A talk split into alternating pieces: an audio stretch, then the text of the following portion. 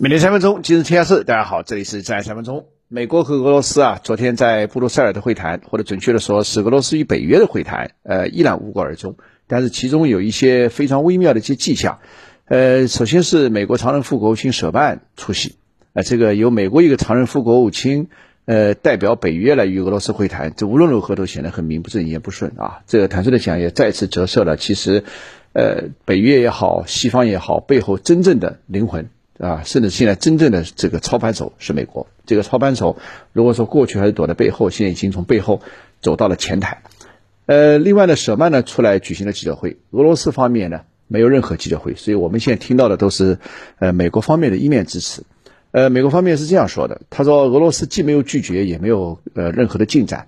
啊，这个那显然是这个俄罗斯对美国还心存呃幻想。因为大家知道，俄罗斯这次其实主要是希望能够从美国那儿换来一纸空文的叫 security agreement，就是安全协议书。就是换句话说，你给我切下来啊，这个一二三四，比如说北约不东扩，什么是不东啊，不那个，这个操作啊，这轮操作啊，有点像朝鲜跟美国的操作。其实朝鲜大家知道，他要搞核武器啊，等等啊，各方面，表面看去是好像当然是理亏，理不在朝鲜。多，但是朝鲜它背后深层的动机还是希望跟美国交好，还是希望跟美国签一个安全协议书。所以其实俄罗斯方面其实在这方面跟朝鲜的操作路数有一点相同。那从美国方面来说呢，就连这个所谓的刚才我说的一纸空文的东西都不想给俄罗斯，啊，那么在这方面就是美俄的关系啊，现在开始越来越紧绷，而这种紧绷呢，这个当然今天。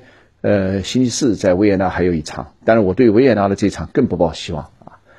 这种美俄三轮攻防战如果没谈好，一未未来还会继续持续啊啊，未来这个双方还会继续的这个在台底下还会进行很多的运作。第二呢，从大的格局上来说，将把俄罗斯进一步的推向中国，这个中俄之间在未来在很多的利益上一定会更多的加强合作。加强协调，所以这世界格局会向着一个更加两极化的方向发展。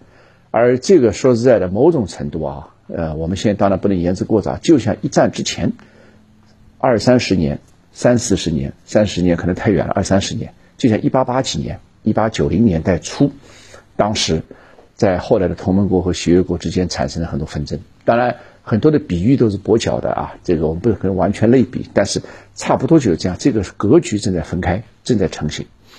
另外，呃，朋友们可以关注一下这几天一连串的东呃中东国家的外交部长在中国访问，一个是海湾合作组织的四个国家的外长，从十号到十四号在中国，很低调。第二个呢，土耳其外长昨天到了中国。第三，明天是伊朗的外长也要来中国，一下是六个外长。中东地区的外长，呃，到底来干什么？啊，这个，而且昨天在无锡，中国外长王毅见了土耳其外长，评价非常之高。有关这个问题的朋友们可以收听我今天在《青理比丘》栏目当中的一个更加详细的分析。另外，这今天法国和中国举行中法之间的战略对话，法国总统的中国问题的好像专员博纳今天亲自要飞抵中国。啊，那么中法之间又会要谈些什么啊？这个非常有意思啊！这个明天我会跟大家做更加详尽的一个分析。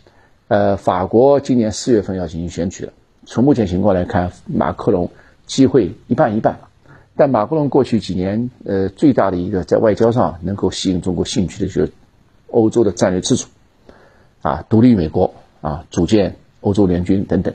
想必这个也是这一次的中法战略对话的。重要议程之一。好，明天也许会有更多的新闻跟大家做一些结构。谢谢大家。